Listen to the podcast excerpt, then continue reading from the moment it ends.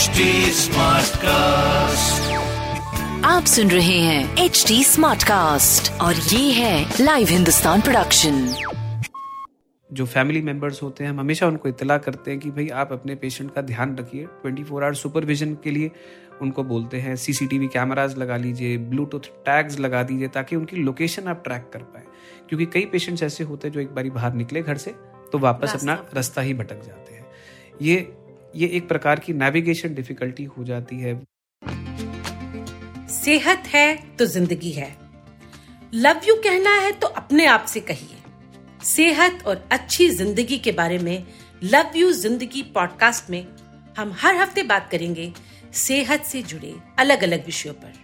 मैं जयंती रंगनाथन, हिंदुस्तान की executive editor बातें करूँगी हेल्थ से जुड़े एक्सपर्ट से, और हम मिलकर बनाएँगे आपकी ज़िंदगी को थोड़ा सा हसीन और थोड़ा और आसान। लव यू ज़िंदगी। हेलो दोस्तों लव यू ज़िंदगी के नए एपिसोड में आप सबका स्वागत है। इस एपिसोड में हम बात करेंगे डी जनरेशन की और हमारे साथ बने हुए हैं डॉक्टर कदम नागपाल। डॉक्टर साहब स्वागत है। हमने अपने आसपास देखा है कि बढ़ती उम्र के लोग कुछ ज़्यादा ही नज़र आने लगे हैं। कई बार रोड पे भी हम देखते हैं, कांपते हुए कोई जो है बेचारे बुज़ुर्ग चले आते हैं, घरों में भी हम देखते हैं। अजीब सा एक नज़ारा है कि हम सबकी एज स्पैन तो हमारी बढ़ती चली गई है बिल्कुल, लेकिन इसके साथ कई सारी दिक्कतें भी हैं। तो आज इन्हीं विषयों पे आप थोड़ा सा खुलासा करिए। जयंती जी, आप बिल्कुल सही कह रहे हैं। We have come a long way तो पहले अगर देखा जाए तो पचपन साठ मैक्सिमम एज लिमिट होती थी। साठ साल के बियॉन्ड तो ये कह दिया जाता था कि सठिया गए जी जी। तो अक्सर सठिया गए जो एक शब्द होता था कि एक बड़ा ही क्रूड शब्द गिना जाता था हिंदी भाषा में। पर आज की डेट पे अगर हम लोग देखते हैं कि हमारा जो एज स्पैन है डेफिनेटली बढ़ गया है। जी जी जी। और एज स्पैन बढ़ने के कारण एक प्रकार की डीजेनरेशन जो जिसे हम न्यूरो डीजेनरेटिव एलिमेंट्स कहते हैं अपनी भाषा में वो ज़्यादा देखी जा रही है। तो न्यूरो डीजेनरेशन का क्या मतलब होता है? बेसिकली किसी भी प्रकार की डीजेनरेशन एक तो आप समझिए कि जो भी ह्यूमंस हैं they are subject to degenerate तो धीरे धीरे करके अगर आप आप अगर अपने स्किल्स को अगर किसी 18 साल या 17 साल के इंसान से कंपेयर करेंगे तो आप नोट करेंगे कि आपकी कैलकुलेशन पावर उनके मुकाबले काफ़ी स्लो होगी आपके स्किल्स थोड़े से उनके मुकाबले थोड़े से स्लो होंगे. तो ये बेसिकली एक प्रकार की डीजेनरेशन एज रिलेटेड तो आती ही आती है. बट हम लोग इसको न्यूरो डिजेनरेटिव एलिमेंट्स क्यों बोलते हैं? क्योंकि कई बार ऐसा देखा जाता है कि जैसे एडवांसिंग एज है, सत्तर के बियॉन्ड चले गए, पचहत्तर के बियॉन्ड चले गए तो लोग भूलना शुरू कर जाते हैं। अपनी सारा सारा दिन अपना चश्मा कहीं रख के भूल गए, अपनी चाबी कहीं रख के भूल गए पूरा पूरा समय निकाल दिया चाबी ढूँढने के लिए, पता चला कि चाबी जेब में ही निकली है। किसी को पैसे दे के भूल गए, पैसे दे के इस तरीके से कोई फाइनेंशियल लॉस उन्होंने अपने फैमिली को इनकर कर दिया, कोई डॉक्यूमेंट्स रख के भूल गए।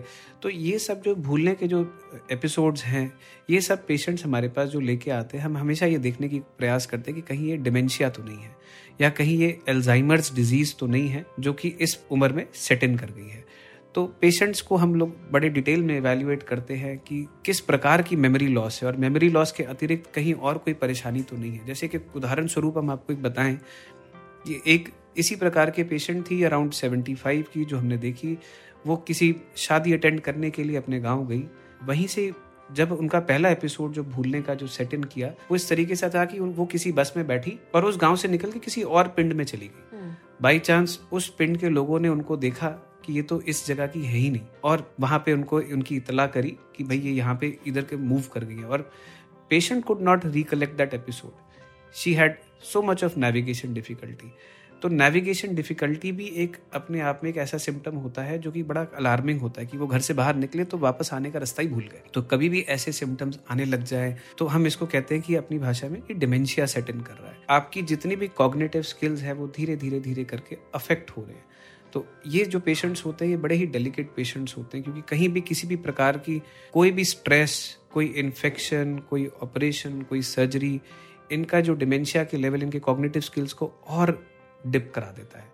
साथ में हम जो फैमिली मेंबर्स होते हैं, हम हमेशा उनको इतला करते हैं कि भाई आप अपने पेशेंट का ध्यान रखिए 24 फोर आवर सुपरविजन के लिए उनको बोलते हैं सीसीटीवी कैमराज लगा लीजिए ब्लूटूथ टैग्स लगा दीजिए ताकि उनकी लोकेशन आप ट्रैक कर पाए। क्योंकि कई पेशेंट्स ऐसे होते हैं जो एक बारी बाहर निकले घर से तो वापस अपना रास्ता ही भटक जाते हैं। ये ये एक प्रकार की नेविगेशन डिफिकल्टी हो जाती है। वो धीरे धीरे करके अपने कपड़े पहनना, किस तरीके से आपको कभी कभार कपड़े उल्टे तरीके से पहन लेते हैं यूरिन कंट्रोल लूज कर लेते हैं और एक प्रकार की फ़िज़िकल डिसेबिलिटी धीरे धीरे करके बढ़ती चली जाती है। देखिए न्यूरो डिजेनरेटिव एलिमेंट्स होती है। जैसे अगर हम एल्जाइमर डिमेंशिया की बात करें तो ये अक्सर सत्तर, पचहत्तर साल की एज में देखा जाता है। हम लोग पेशेंट के अटेंडेंट्स को और पेशेंट को हर प्रकार से एक जैसे कह सकते हैं कि एक प्रोटेक्टिव एनवायरनमेंट में रखने के लिए कहते हैं।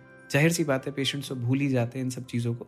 बट हाँ हम अटेंडेंट्स को सचेत ज़रूर करते हैं कि कोई भी फाइनेंशियल डिसीज़न है फैमिली के तो वो ये ना लें। किसी भी किसी भी डॉक्यूमेंट लीगल डॉक्यूमेंट पे वो साइन ना करें और वो सुपरविजन में रहे ताकि कोई भी ऐसा सिम्टम जो कि अलार्मिंग हो वो फटाफट अपने न्यूरोलॉजिस्ट को बताएँ ताकि प्रॉपर ट्रीटमेंट प्रॉपर तरीके से चालू डॉक्टर साहब क्या दवाई है डिमेंशिया की जिसे लेके पेशेंट थोड़ा ठीक रह सकता है? देखिए दवाइयाँ हम लोग शुरू करते हैं पहले तो जैसे मैंने बताया कि डिमेंशिया किस प्रकार का है डिमेंशिया किस श्रेणी में आ रहा है उसको हम लोग कैटेगराइज ज़रूर करते हैं क्योंकि न्यूरोलॉजिकल डिसऑर्डर्स को कैटेगराइज करना इवेल्युएट करना बहुत इंपॉर्टेंट होता है।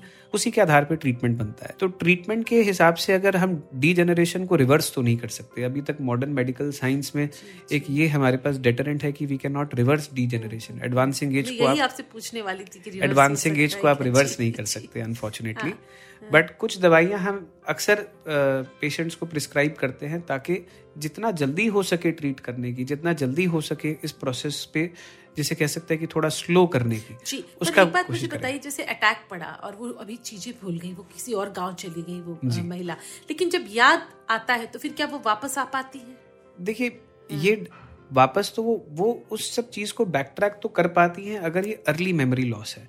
बट जहाँ पे एडवांस केसेस अगर हम देखते हैं तो वो भूल ही जाते हैं कि वो आए भी क्यों थे वो उस पिंड में गए क्यों उन्होंने कौन सी बस ली वो किसके साथ आए थे वो ये भी वापस रिकलेक्शन धीरे धीरे धीरे करके पुअर होती चली जाती है।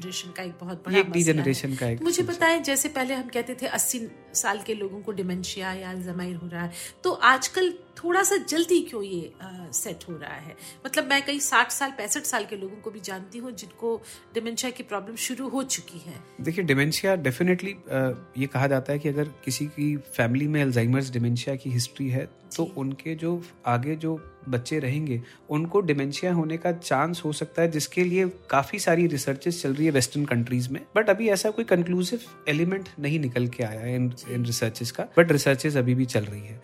तो उनमें देखा जा रहा है कि एल्जाइमर जल्दी होने की संभावना रहती है। तो ऐसे पेशेंट्स में अक्सर हम लोग जल्दी स्कैन कराने का कोशिश करते हैं, जल्दी कुछ दवाइयाँ डालने की कोशिश करते हैं। अगर किसी के स्कैन में कोई अब आ रही है या किसी को मेमोरी लॉस की समस्या जल्दी आ रही है। अच्छा यहाँ एक और मेरा सवाल है कि क्या जैसे पता है कि मेरे पिताजी को या मेरी माताजी को डिमेंशिया है, रह चुका है तो क्या मैं आज कुछ कर सकती हूँ कि मुझे कल ये प्रॉब्लम ना हो?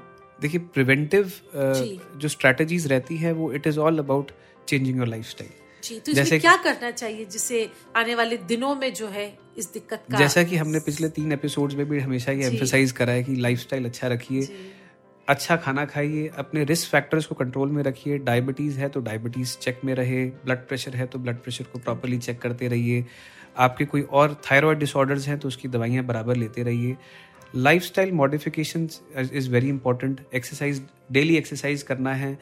और हम हमेशा ये एक उदाहरण ज़रूर देते हैं either you use it or you lose it कि आप अपने ब्रेन को ज़रूर किसी ना किसी प्रकार से यूज़ ज़रूर करते रहिए। कुछ क्रॉसवर्ड्स हैं कुछ सुडोकू हैं कुछ पजल्स हैं। Just give your brain that kind of stimulus क्योंकि यही एक प्रकार की एक एक फिजियोथेरेपी है जो आपके कॉग्निटिव स्किल्स के एक्सरसाइज है जो जी बिल्कुल। और शायद यहाँ ये मैं जोड़ना चाहूँगी कि अपनों के बीच रहे दोस्तों के बीच रहे घूमते फिरते रहे। शायद अकेलापन भी जो है बीमारी पे भारी पड़ जाता है। देखिए ये आपने बिल्कुल एक सही सवाल पूछा क्योंकि क्योंकि इसके लिए हमारे इंडियन कॉन्टेक्स्ट का इवन इन वेस्टर्न कंट्रीज़ कोई कोई बहुत ज़्यादा सपोर्ट प्रोग्राम्स नहीं है। कई कई आजकल हम लोग सुन रहे हैं कि कुछ यूरोपियन कंट्रीज़ में डिमेंशिया विलेजेस बन रहे हैं जैसे नीदरलैंड्स है तो वहाँ पे सारे सारे जितने भी पेशेंट्स हैं, उनको एक सपोर्ट प्रोग्राम के आधार पे वहाँ पे रिहेबिलिटेट कराते हैं। पर अनफॉर्चुनेटली इंडियन कंट्री कॉन्टेक्स्ट में ये सब चीज़ें नहीं देखी जाती हैं। तो अगर किसी के भी घर में कोई वृद्ध है, जिनको एक डिमेंशिया सेट इन कर गया तो एक केयर गिवर के लिए बहुत बड़ा स्ट्रेस हो जाता है। क्योंकि एक लिमिटेशन ऑफ़ स्पेस है। अगर किसी का टू बी का अपार्टमेंट है, वहीं पे एक मतलब वृद्ध पेशेंट हैं जिनको डिमेंशिया सेट इन कर गया है उनको सपोर्ट करना है तो कभी कभार उस फैमिली के लिए भी एक केयर गिवर स्ट्रेस होने लग जाता है। जिसके लिए हम लोग care giver stress relieving programmes भी हम लोग रखते हैं ताकि हम उनको भी एक प्रकार के एक साइकोलॉजिकल बैकिंग दे सके ताकि वो इस सब चीज़ों से उभर सके। क्योंकि उनको ये भी बताना बहुत ज़रूरी होता है कि वो ये ना सोचे कि ये पेशेंट झूठ बोल रहे हैं या नाटक कर रहे हैं। और अक्सर ये जो पेशेंट्स होते हैं डिमेंशिया का इनका जो गुस्सा और जो कभी कभार जो चिड़चिड़ापन होता है they get more irritated towards their caregiver क्योंकि सारा दिन वो उन्हीं को ही देख रहे हैं। तो ये भी एक जिसे कह सकते हैं बहुत बड़ा एक मसला है जिसको हम लोग हमेशा अपने पेशेंट्स और केयर गिवर्स और अटेंडेंट्स को हमेशा सेंसिटाइज ज़रूर करते हैं। जी जी जी मुझे लगता है ऐसे सोसाइटी हम सबको जो है ऐसे लोगों का साथ देना चाहिए थोड़ा सा सेंसिटिव रहना चाहिए क्योंकि आज वो भुगत रहे हैं कल क्या पता हम में से किसको जो है उस हाल में रहना पड़ जाए बिल्कुल। बिल्कुल। तो शायद आप जैसे कह रहे हैं दवाइयों से दुआओं से और साथ से हम डिमेंशिया और इस तरह की जो भी रीजनरेशन वाली जो जो भी जितनी दिक्कतें हैं सपोर्ट बहुत ज़रूरी है। हर प्रकार का सपोर्ट ऐसे पेशेंट्स को देना बहुत मैं तो ज़रूरी कहूँगी सपोर्ट दवाई और डॉक्टर ये तीनों मिलके जो है शायद हमारी ज़िंदगी को बेहतर बना सकते हैं। शायद क्यों? ज़रूर। हमारी ज़िंदगी बेहतर ही इन सब वजहों से हुई है। आपका बहुत बहुत शुक्रिया, डॉक्टर साहब। आपने इतने मुश्किल सब्जेक्ट को इतनी आसानी से हम सबको बताया। और लिसनर्स, आपने हमारे चारों एपिसोड सुने होंगे। तो आज से ही आप अपनी लाइफस्टाइल में सुधार करने की कोशिश करिए, ताकि हम सबकी ज़िंदगी आगे चल के बेहतर हो। और अगर आपके आसपास कोई डिमेंशिया का पेशेंट हो थोड़ा सा संवेदनशील हो जाइए। समाज को हम सबकी ज़रूरत है, हमें उनकी ज़रूरत है, उन्हें हमारी ज़रूरत है। अपनी सेहत का खूब ख्याल रखिए। लव यू ज़िंदगी। मैं जयंती रंगनाथन, अब आपसे विदा लेती हूँ। आप मुझे फीडबैक दे सकते हैं फेसबुक ट्विटर और इंस्टा के ज़रिए। हमारा हैंडल है at the rate H T अगर आप ऐसे पॉडकास्ट या मेरे पॉडकास्ट और सुनना चाहते हैं तो लॉग करें www.htsmartcast.com अगले हफ़्ते सेहत के नए टिप्स और जानकारियों के साथ फिर मुलाकात होगी। नमस्कार। आप सुन रहे हैं एच डी स्मार्ट कास्ट और ये था live Hindustan production HD Smartcast.